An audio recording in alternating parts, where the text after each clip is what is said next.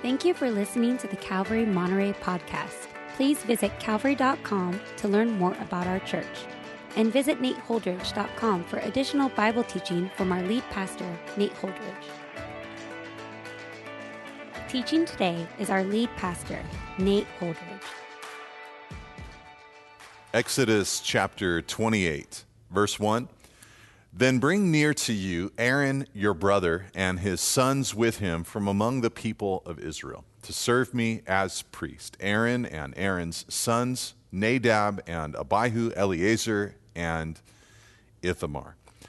Now, here, as we turn to chapter 28, we're going to see the calling and the clothing of the priests. And then in chapter 29, which we'll study together next time in Exodus, we're going to look at then the consecration of the priests. So here we're going to see first what they're wearing and what they're meant to serve God uh, like, what their service is to be like, as indicated by their clothing. And then in chapter 29, we'll see them actually be consecrated, what their ceremony that set them apart for the ministry was supposed to look like.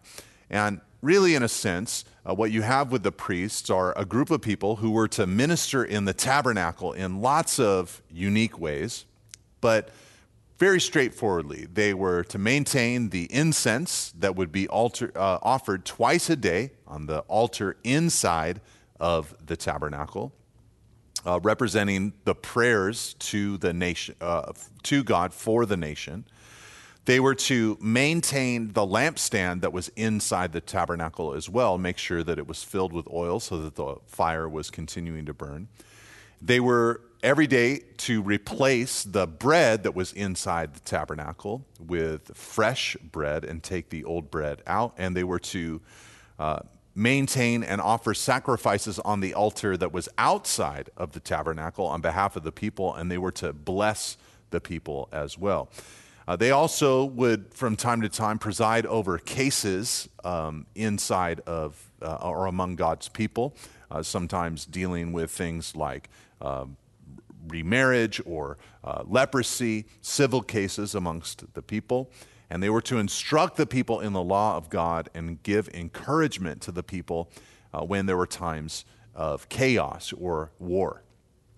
And when we get to the book of Leviticus, especially Leviticus 1 through 8, we're going to get to see the details of the sacrificial system and their work. And I hope that'll be an exciting time, actually, as we go through that portion of the book of Leviticus. One of the first things, though, that we see in this first verse of chapter 28, where we're going to look at the garments of the Old Testament priests, is that uh, God tells Moses that it would be uh, the, his, his brother Aaron, who would be chosen, and Aaron's sons, who would be chosen from among the people of Israel.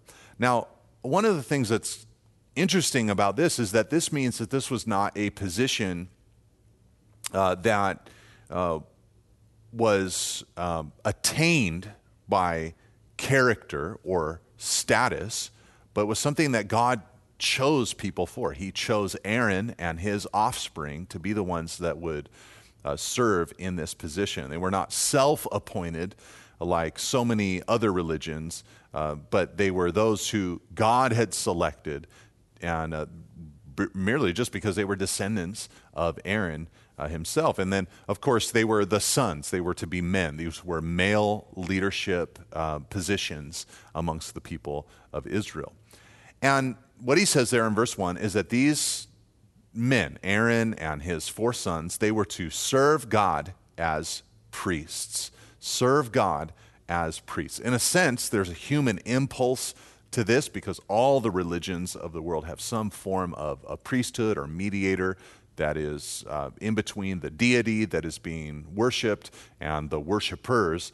Uh, but the difference here is that God is the institutor of this priesthood. And these priests are ideal representatives of all of us because the full orb of God's revelation, the Bible, teaches us that covered by the blood of Jesus, all of us are called to serve God as priests. Revelation 1, verse 6, He's made us into a kingdom, priests to his God and Father. 1 Peter 2, verse 5. You yourselves, like living stones, are being built up as a spiritual house to be a holy priesthood, to offer spiritual sacrifices acceptable to God through Jesus Christ. So, in a sense, when we look at the garments of the original priests, understanding in the back of our minds that the destiny that God has for every believer is that we would serve God as priests ourselves uh, then we can approach this chapter knowing we got a lot to learn from this section of Scripture res- regarding our relationship with God, re- regarding our service towards the Lord. Now, the four sons of Aaron are mentioned Nadab and Abihu, Eleazar, and Ithamar.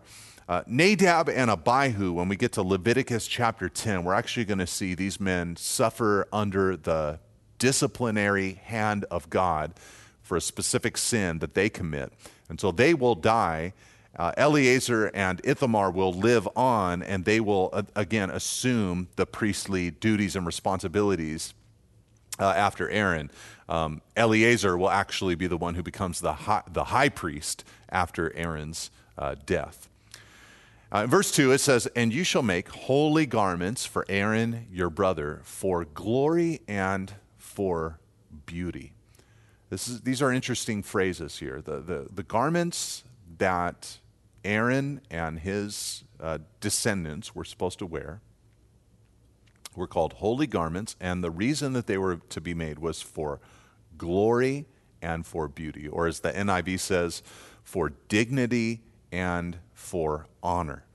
In other words, these garments were to uh, establish these priests particularly the high priest, because what you'd have is all of the priests wearing a, a certain garment that was um, more humble in nature. But most of what we're going to have described for us in this chapter is the, uh, the vestments or the, the trappings or the outfit of the high priest.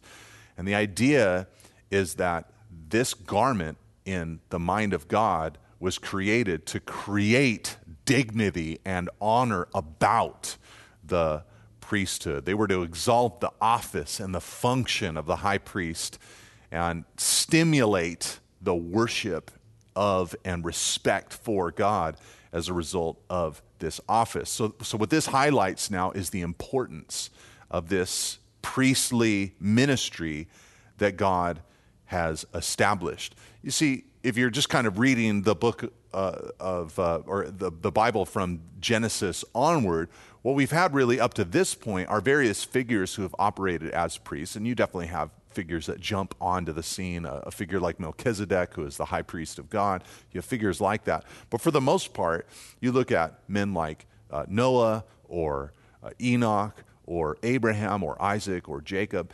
These are figures who, as the heads of their household, they are the ones operating like the priest of that group of people, the ones building altars, offering sacrifices to God, prayers to God, creating monuments to the Lord.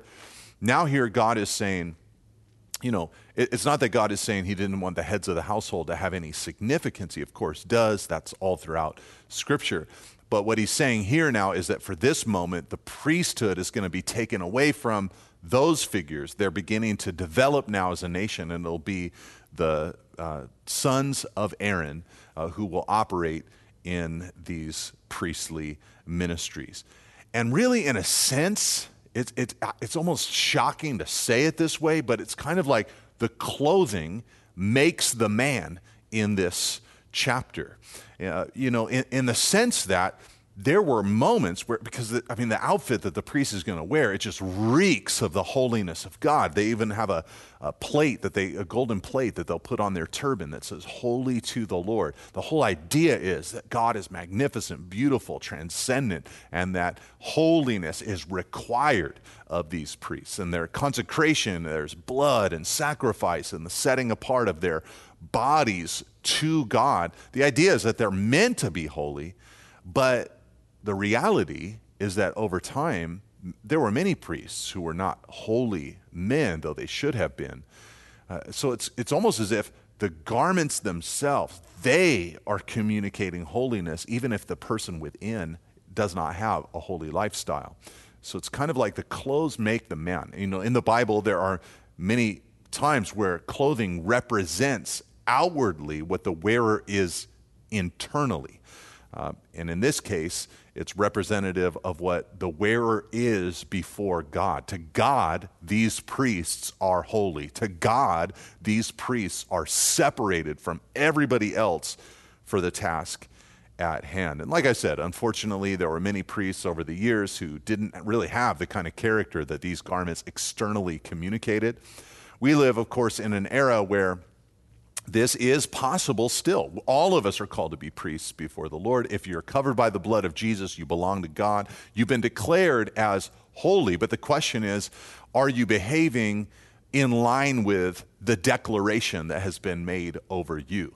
Uh, you might be clothed in the righteousness of Jesus. His righteousness might have been imputed to your account.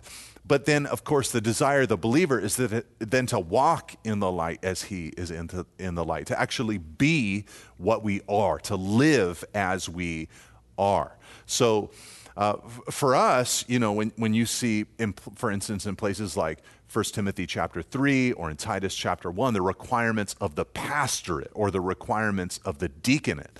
Uh, when, you see these various descriptions and they describe the character, the internal character within, you're not actually seeing a replica or a New Testament version of what we're reading here in the Old Testament, uh, where the priests, they had to be one way, and now in the New Testament, the pastors, they have to be one way. No, what we're seeing here in the Old Testament is actually comparable to, to all of us because we're all called in Christ to be priests before the Lord, the priesthood of all believers. So we all are called to this holy kind of life.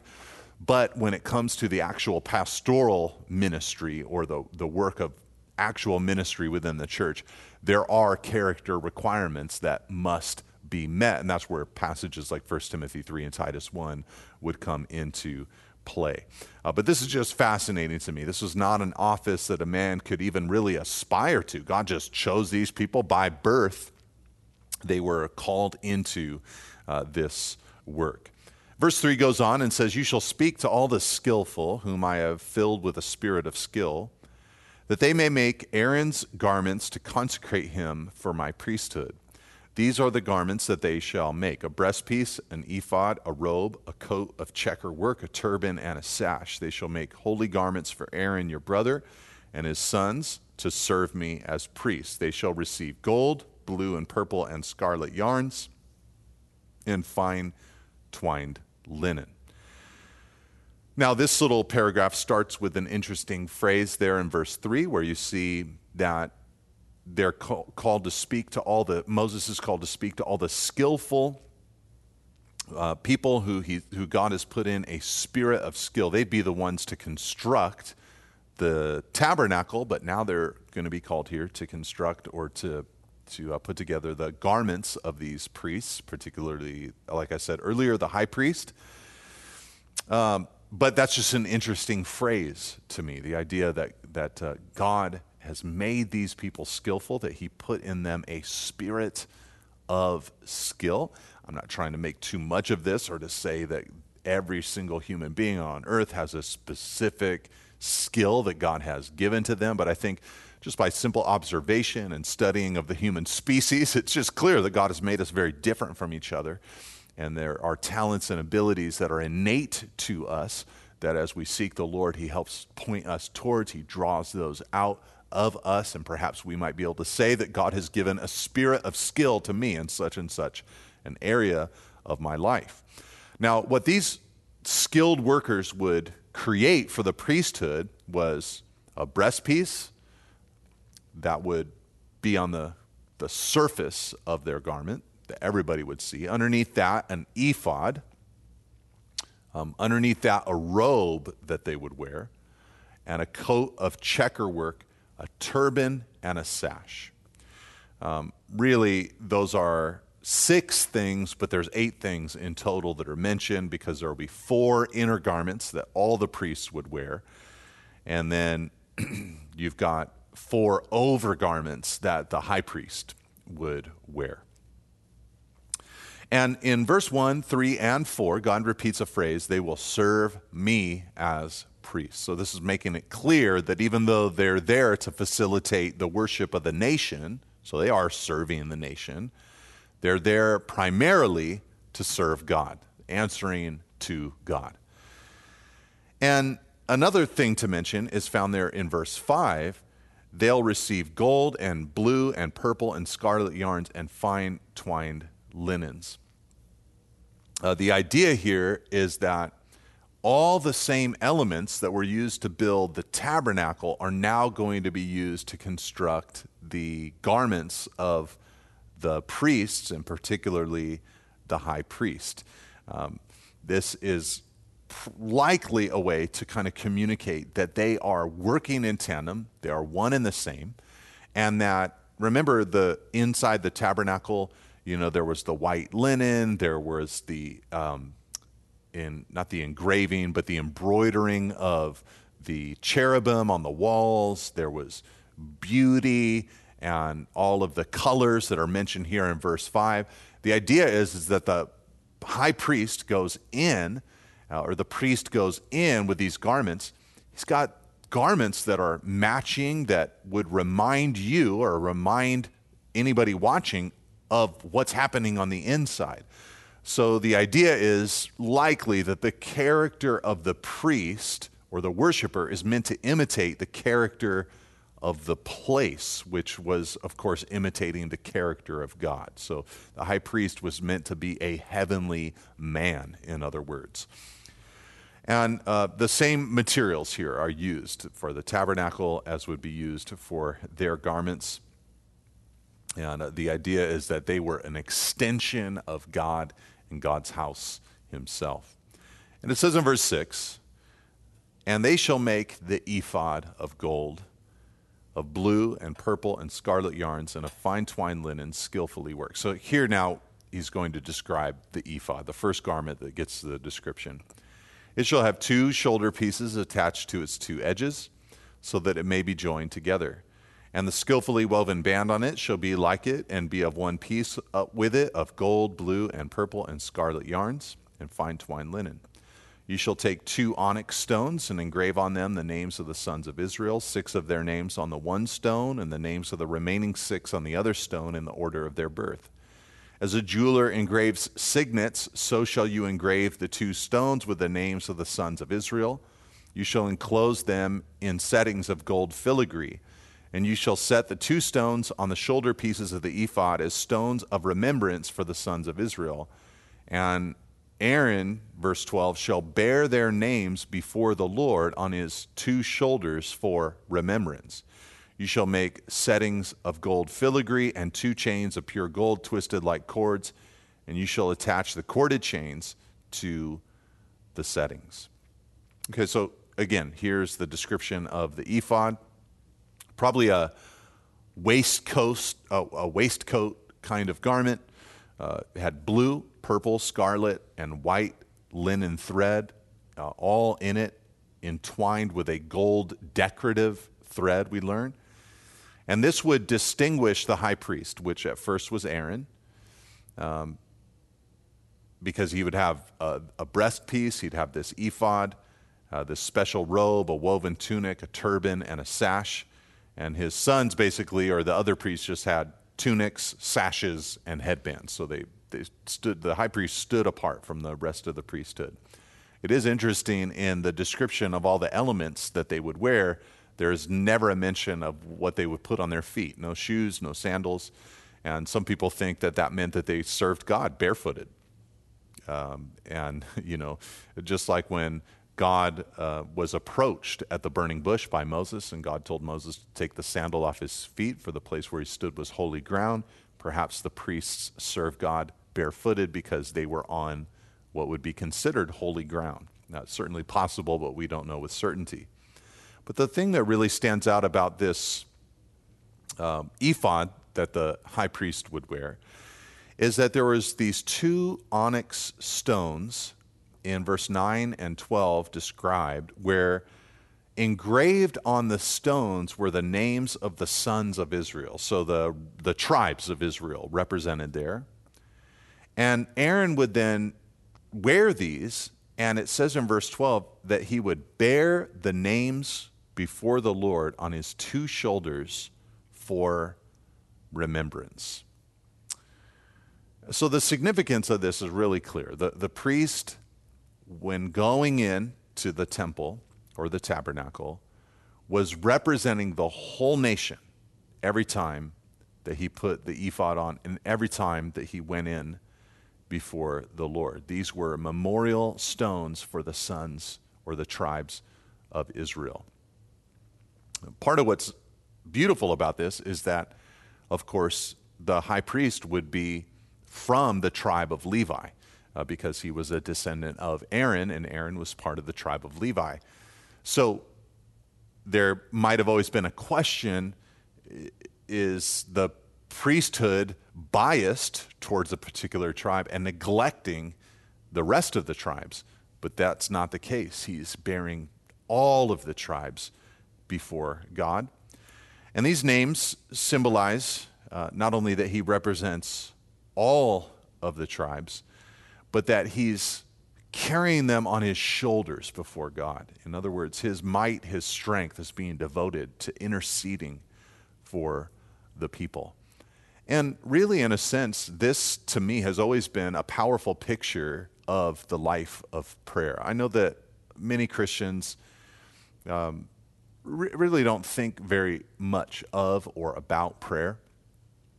Um, in our modern era, it's popular for believers to say things like, well, you know, I just kind of pray throughout the day, or um, I, I really just kind of don't believe in having a real time or moment where I'm praying to God. Uh, we just kind of talk throughout the day. And in a sense, I get the sentiment because we tend to highlight the relational aspect of our walk with God. So, God is your friend, your father. He is always available to you. And we are told in 1 Thessalonians 5 to be a people who pray without ceasing. So, in effect, that means that not that we'll be uttering words to God all day long, but that there's meant to be an unbroken communion and fellowship between God and us. So, you're reading the news and you're kind of processing it with God. You're in a conversation with somebody, you're asking God for wisdom. You're driving down the road, you're thanking God for whatever there is. So we can be in prayer without ceasing. I completely understand the concept and the idea. But this element, the onyx stones with the names of Israel on their shoulders, to me it speaks of a more intentional attitude in prayer. I think for this, in the New Testament era, we have Paul's prayer life and ministry. He listed so many people that he intentionally prayed for, interceded for before God. And he clearly had a burden for people. And I think this, these onyx stones represent that burdened life of prayer before God, bringing someone else to the throne room of God, asking God to move in their life, asking God to do things that perhaps they aren't even asking God to do in the first place in their own lives. So the priest would wear these ephods, and I, I, think that when we read about them, they should encourage us to be a people of prayer who are intentionally interceding for those in our lives. But he goes on in verse 15 to talk about the next piece, which is the breast piece. And this is going to be the most descriptive element of all of the garments. It's very important. It's got a few different elements to it. It says in verse 15, You shall make a breastpiece of judgment and skilled work. In the style of the ephod, you shall make it of gold, blue, and purple, and scarlet yarns, and fine twined linen you shall make it. So, this is the introduction to this breastpiece. And basically, just kind of an overview of the breastpiece because it's kind of as you read through the description, it's easy to get a little bit lost in it. It's made the same way as the ephod. It was folded in half, and basically, what the breastpiece ended up being was a, a nine inch by nine inch square that would sit on the front of the uh, high priest and it had a pouch in it for a thing called the Urim and the Thummim, which we'll talk about in a moment. And it had 12 precious gems on it, each one representing one of the tribes of Israel.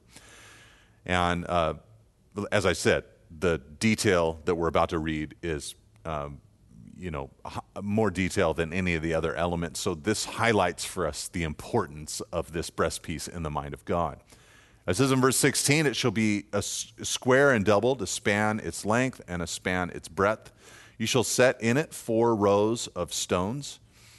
A row of sardius, topaz, and carbuncle shall be the first row. And the second row, an emerald, a sapphire, and a diamond. And the third row, a jacinth, uh, an agate, and, or excuse me, an agate, an amethyst. And the fourth row, a beryl, an onyx, and a jasper. They shall be set in gold filigree. There shall be twelve stones with their names according to the names of the sons of Israel. They shall be like signets, each engraved with its name for the twelve tribes. You shall make for the breastpiece twisted chains like cords of pure gold. And you shall make for the breastpiece two rings of gold, and put the two rings on the edges of the breastpiece. And you shall put the two gold, cords of gold in the two rings at the edges of the breastpiece. The two ends of the two cords you shall attach to the two settings of filigree, and so attach it to the front, uh, in front to the shoulder pieces of the ephod. You shall make two rings of gold and put them at the two ends of the breastpiece on its inside edge next to the ephod. And you shall make two rings of gold and attach them in front to the lower part of the two shoulder pieces of the ephod, at its seam above the skillfully woven band of the ephod. And they shall bind the breastpiece by its rings to the rings of the ephod with a lace of blue, so that it may lie on the skillfully woven band of the ephod. So the breastpiece shall not come loose from the ephod. So Aaron, verse 29, shall bear the names of the sons of Israel in the breastpiece of judgment on his heart when he goes into the holy place to bring them to regular remembrance before the Lord. So, again, great detail in this uh, breastpiece that is constructed 12 stones. They represent the 12 tribes. And again, verse 29 Aaron shall bear the names of the sons of Israel in the breastpiece of judgment on his heart. So, two onyx stones with six tribes each on his shoulders. Now you have 12 stones, each with a name for Israel, each representing a tribe of Israel on his heart, and he bears them um, before the Lord. And so, again, the precious stones symbolizing the value that God places upon his people. He considers each one of his people precious in his sight, these precious stones representing the preciousness of the people of Israel in the eyes and in the mind of God. And this priest is bringing them before the Lord. He is a representative, he's responsible uh, to the Lord. And again, the names of the sons of Israel, they just are all over the priest his shoulders, his heart, and, uh, you know, the, the idea being that he is bearing these people before the Lord. So on his two shoulders, you got the stones, and then again on his chest, the 12 individual stones. I love this because it, it speaks of the priest having the people on his shoulders and on his chest or on, in his strength. He's bringing them to God. And then a heart of compassion for the people. So working for them, but also uh, interceding for them, loving them, caring for them, being compassionate for them. And, uh, you know, the high priest, if you really think about where this role developed over time, uh, you do wonder, you know, as the Day of Atonement approached each year, were there a multitude of compassion required conversations that the high priest would have with citizens in Israel who knew that he was going to represent them before God and perhaps confessing sins or telling him of something they needed God's grace for and would he confess their sin to the to the Lord or something like that. And uh, conversations like that require great compassion. And so the high priest with this garment is meant to be that kind of person. And uh, for me, I want to be the kind of believer who, you know, uses my shoulders, my strength, energy, might, uh, mind, talents, ability, um, and then also my compassion, my heart, my character uh, for the people of the Lord. But he also says in verse 30 to conclude this portion about the breastpiece that in the breastpiece of judgment you shall put the Urim and the Thummim, and they shall be on Aaron's heart when he goes in before the Lord. Thus Aaron shall bear the judgment of the people of Israel on his heart before the Lord regularly. Now, this leads us to the mysterious subject of this, uh, these elements called the Urim and the Thummim, which literally just means lights and perfections, but speculation abounds as to what they actually were. They were somehow inside the pouch that was behind this breastpiece. And generally, it seems that they were used somehow to help the priests determine God's will for his people. So some have suggested that they were a black and white stone, that, you know, one was dark, one was light, and one represented yes and no. And so the priest would ask these yes and no questions before the Lord and pull out a stone, and that's how they would get their answers. Other believe that it was more uh, supernatural than this and that something illuminated that God actually did this, perhaps even with the stonework on the front of the breastpiece uh, uh, for the, the priest. Uh, but however it operated, it does seem that somehow the priests were meant to be figures who help the people of Israel determine God's will, God's desires for their lives at various critical points. And again, verse 29 and 30 tell us they were to bring the people to regular remembrance before the Lord and to bear the judgment of the people of Israel on his heart before the Lord regularly. So the idea here uh, is that um, they would help the people. Uh, the, the phrase bear judgment um, in verse 30 is a phrase not found elsewhere. And some have translated it making decisions. So, so like making judgments, making determinations, making decisions. So it's very possible that the priest was meant not only to be a man of prayer, but also a man who you could seek direction and guidance and counsel from. So again, thinking about um, the priesthood of all believers, of course, Jesus is our great high priest. Uh, he did not take up the priesthood of Aaron or the tribe of Levi, but of Melchizedek, actually, when you look at uh, the book of Hebrews. But he fulfilled this whole priestly ministry, so now we all have complete access to God. But again, we're all called to be priests before the Lord. So when you think about the garments up to this point, well, you're learning that well, you know, as God's people, we're to be a people of prayer, we're to be interceding for other people. And now, this added element that perhaps as, as priests of God, uh, we should be people who are able to give competent biblical counsel to help point people towards God's purposes and will for their lives. And of course, that might not mean that we know the specific things that a person should do at any place in time, but with a Bible saturated mind, you know the mind of the Lord in some general ways. And so that might equip you to listen to somebody as they're going through life and help kind of give them counsel and guidance for uh, where, you know, where they should go and what they should do. And because they're made in the image of God, you've studied God's book, you've learned a bit about what human beings need to look like and what God's redemptive work can become in them. And so the counsel that you might be able to give to somebody uh, as time goes on. And again, don't be afraid of that word counsel as if you have to, you know, inv- you have to, every, every Christian's got to go buy a couch or something that you have your, your patient lie down on as they pour out their lives to you like you're a therapist or something like that. I'm just talking about the regular course of life. And as you're talking and asking questions, you know, a believer should become more equipped to be able to share the word of the Lord with someone else. Now, in verse 31, we move on to the robe. It says, You shall make the robe of the ephod all of blue. It shall have an opening for the head in the middle of it, with a woven binding around the opening, like the opening in a garment, so that it may not tear. On its hem you shall make pomegranates of blue and purple and scarlet yarns around its hem, with bells of gold between them. A golden bell and a pomegranate, a golden bell and a pomegranate around the hem of the, robe. And it shall be on Aaron when he ministers and its sound shall be heard when he goes into the holy place before the Lord and when he comes out, so that he does not die. All right, so underneath the ephod and the breastpiece, there would be this robe that they would wear. Uh, it was to be sleeveless and blue, uh, no seam, probably go a little bit below the knees.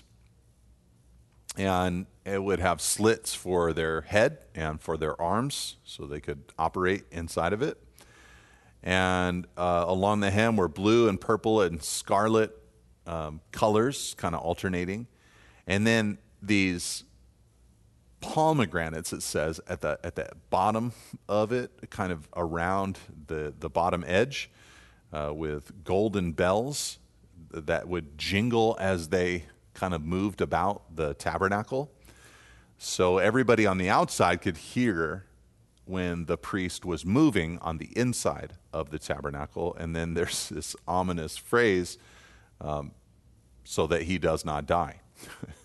At the end there of verse 35, so that he'll be heard, so that he does not die. The idea being that, that uh, God is holy. You have this priest, you know, he's got to offer these sacrifices before he goes in to spend time with the Lord.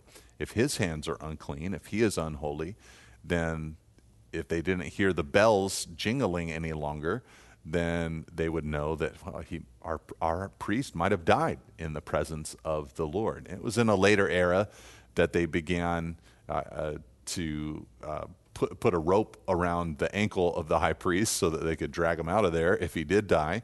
Uh, but that wasn't prescribed here at this point. It's just kind of told that you need to have this these pomegranates with bells on the outer garment so that he can be heard as he moves around into the holy place.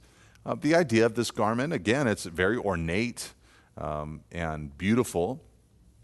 As some have suggested that the pomegranates represent a fruitfulness before God, uh, a joyfulness of, of fruit before the Lord. And all of these colors were very bright, festive, kind of colors would make the high priest stand out, and then the sound, of course, would made, make him stand out even more because you'd hear him coming, you'd see him coming, you'd hear him coming.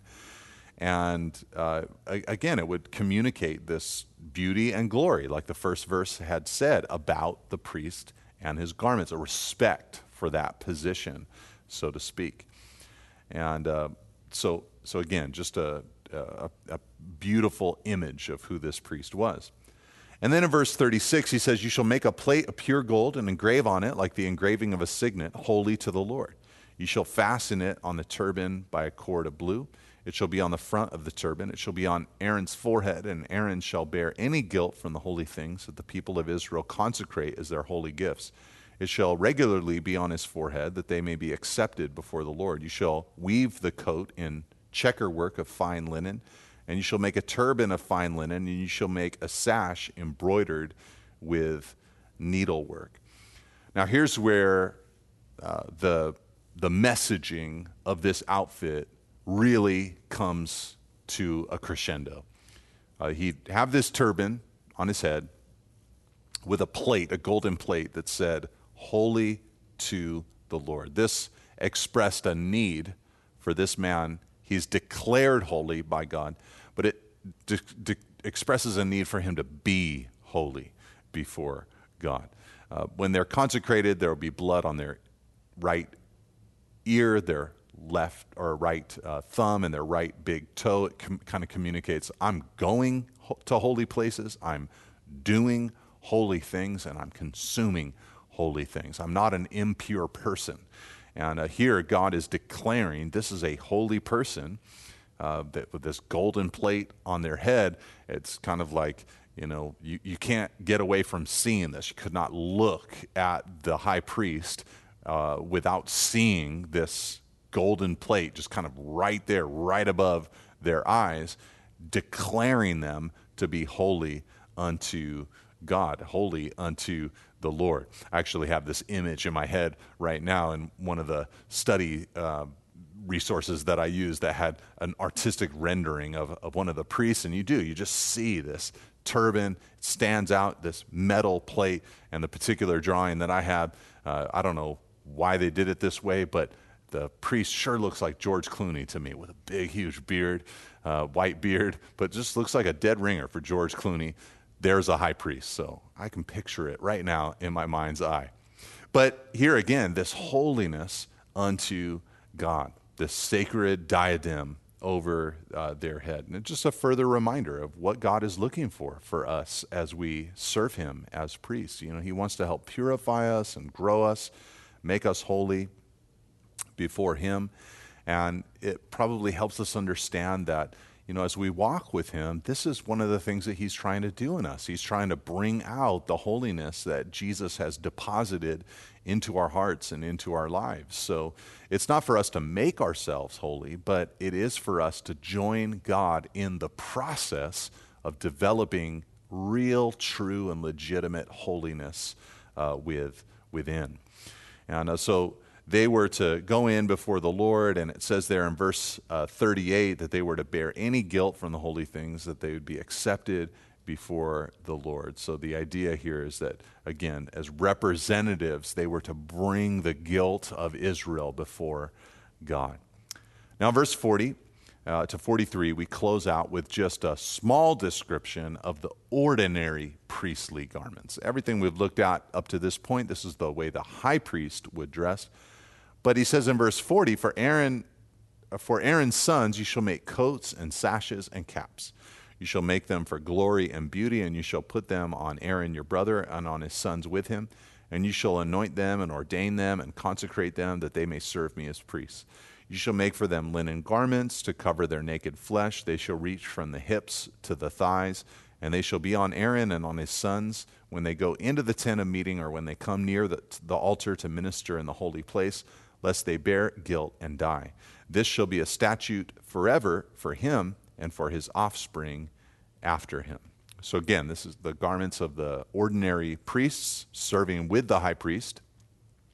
And their garments, again, verse 40, were also for glory and beauty, the same reason that was given for the high priest's garments.